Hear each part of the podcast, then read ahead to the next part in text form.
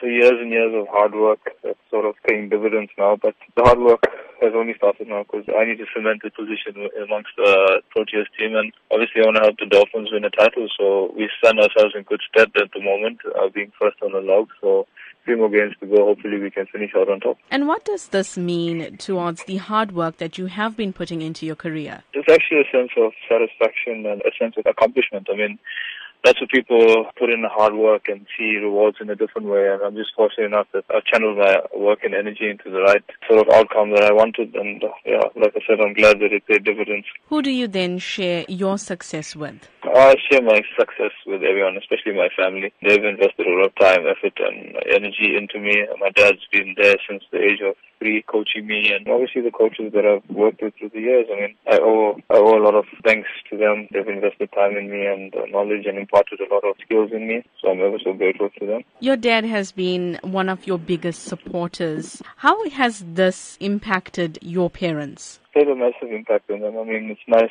that all the investing is sort of seen in the hard work throughout the years and then seen the reward right now. I mean, it's probably more overwhelming for them at the time rather than me, because it's nice to see your own child sort of progress in life. Playing for the national team comes with a little bit of recognition and fame. How has that impacted your life? It's nice being recognized as a public sporting icon or sort of someone that's achieved something in sport.